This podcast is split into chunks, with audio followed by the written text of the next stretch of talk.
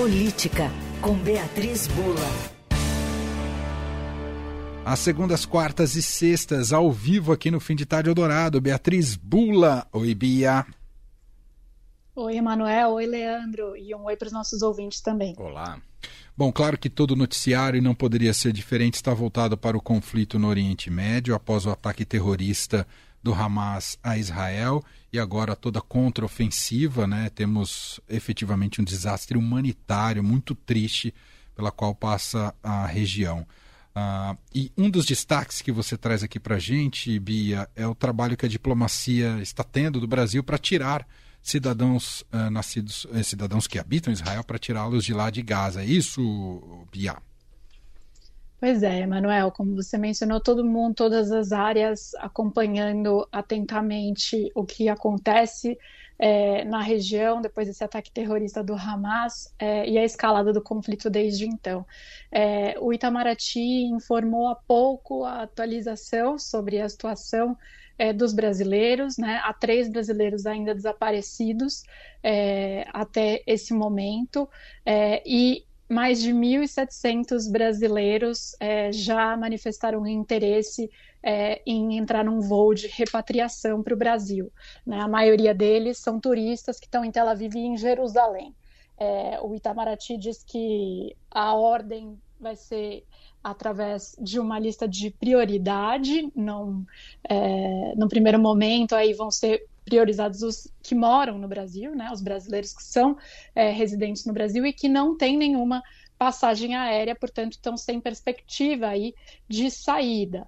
É, enfim, e, e, aí dão mais detalhes, né, é, informam que a primeira a primeira aeronave, o primeiro avião que foi destacado aí pelo governo para fazer essa repatriação está no momento em Roma, é, ou seja, no caminho para Israel, já há autorização de Israel para esses para o pouso é, das aeronaves brasileiras e um segundo avião deve decolar de Brasília é, na tarde de hoje, então é prevista aí para chegar em Israel amanhã. Vamos ver, é, a gente está acompanhando, claro, a situação é, na região como um todo, as repercussões políticas aqui com relação ao que acontece lá, mas também de perto a situação é dos brasileiros que estão, de alguma maneira, querendo sair. Eu imagino quem foi para lá para passar férias, passar um período e foi aí é, pego de surpresa, como aparentemente todos, né? É, Fala-se muito aí numa falha, inclusive,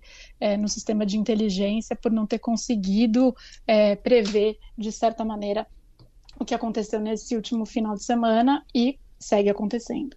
É, e é um momento muito, muito triste, muito delicado.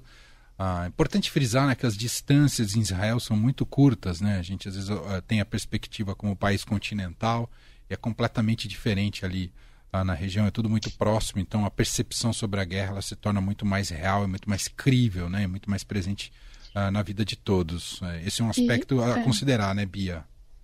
Claro, e mesmo quando a gente pega é, regiões que não estão ali em Gaza, ou seja, é, que não estão em tese, no epicentro é, do conflito, como Tel Aviv, é, há um efeito, né? A gente está vendo relatos de é, que está tudo fechado, que a população né, não está saindo às ruas, a vida não está normal, está longe disso. Como você mencionou, é um país pequeno, né? As distâncias são curtas. É, não é que tá uma pessoa que está numa cidade está completamente é, a salvo, digamos assim, de qualquer risco, é, porque não está ali na região de Gaza. Não é bem assim. Então, é, dá para entender porque que esse número de brasileiros que pedem essa repatriação a cada atualização do Itamaraty só cresce.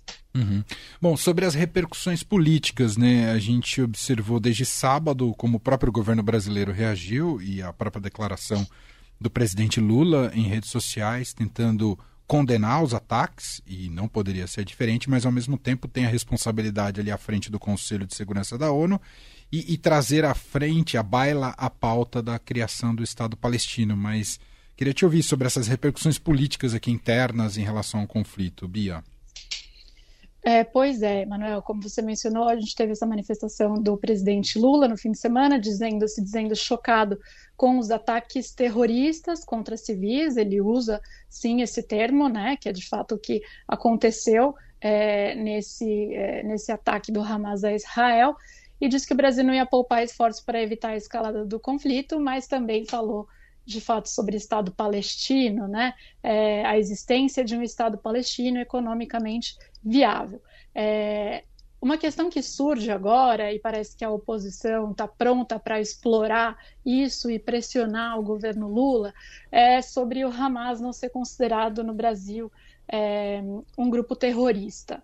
É, essa é uma questão que divide é, países, né? Há países que classificam o Hamas como Estado terrorista e outros que não. No caso do Brasil, tradicionalmente a diplomacia é, classifica como grupo terrorista é, os grupos que são assim classificados pela ONU, pela Organização das Nações Unidas, e essa é a justificativa brasileira para não é, classificar o Hamas como terrorista. O ex-presidente Bolsonaro é, chegou a dizer que classificaria o grupo como um grupo terrorista, mas não fez, não o fez, né? Manteve-se aí portanto, a orientação tradicional do Itamaraty, e agora a oposição está é, pronta aí no Congresso para pressionar o governo Lula a dar um passo nesse sentido, com possível aí é, chamado para é, esclarecimentos aí no Congresso, é, por parte do ministro de Relações Exteriores, Mauro Vieira, enfim, é o que está se discutindo aí nos bastidores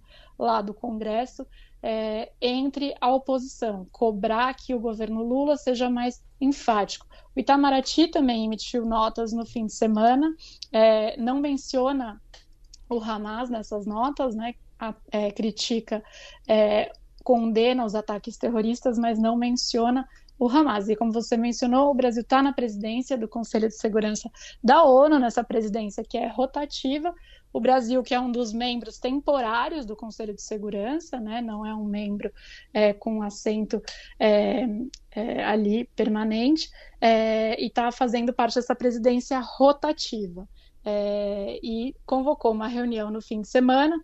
Essa reunião não chegou a consenso algum, é, um conflito que se arrasta há décadas, não, nem era de se esperar é, que se houvesse algum consenso dentro de um Conselho de Segurança, que a gente já sabe é tão dividido sobre uma série de temas, especialmente esses de maior sensibilidade é, política internacional, como é o conflito lá na, lá na região. Exato. Cenário bastante, bastante complexo. Ah, e os desdobramentos são, em, em larga medida, são imprevisíveis. Né? Muito recente o conflito, ainda vamos acompanhar até a decisão de Israel se vai é, fazer uma incursão por terra ali à faixa de Gaza, que pode escalar ainda mais o, o conflito, e aí o Brasil uh, terá um papel importante ali no Conselho de Segurança da ONU. Muito bem, seguiremos acompanhando esses desdobramentos. A Beatriz Bula volta com a gente na quarta-feira, na véspera do feriado aqui no Fim de Tarde Adorado. Obrigado, Bia. Até lá. Eu que agradeço e até quarta. Valeu.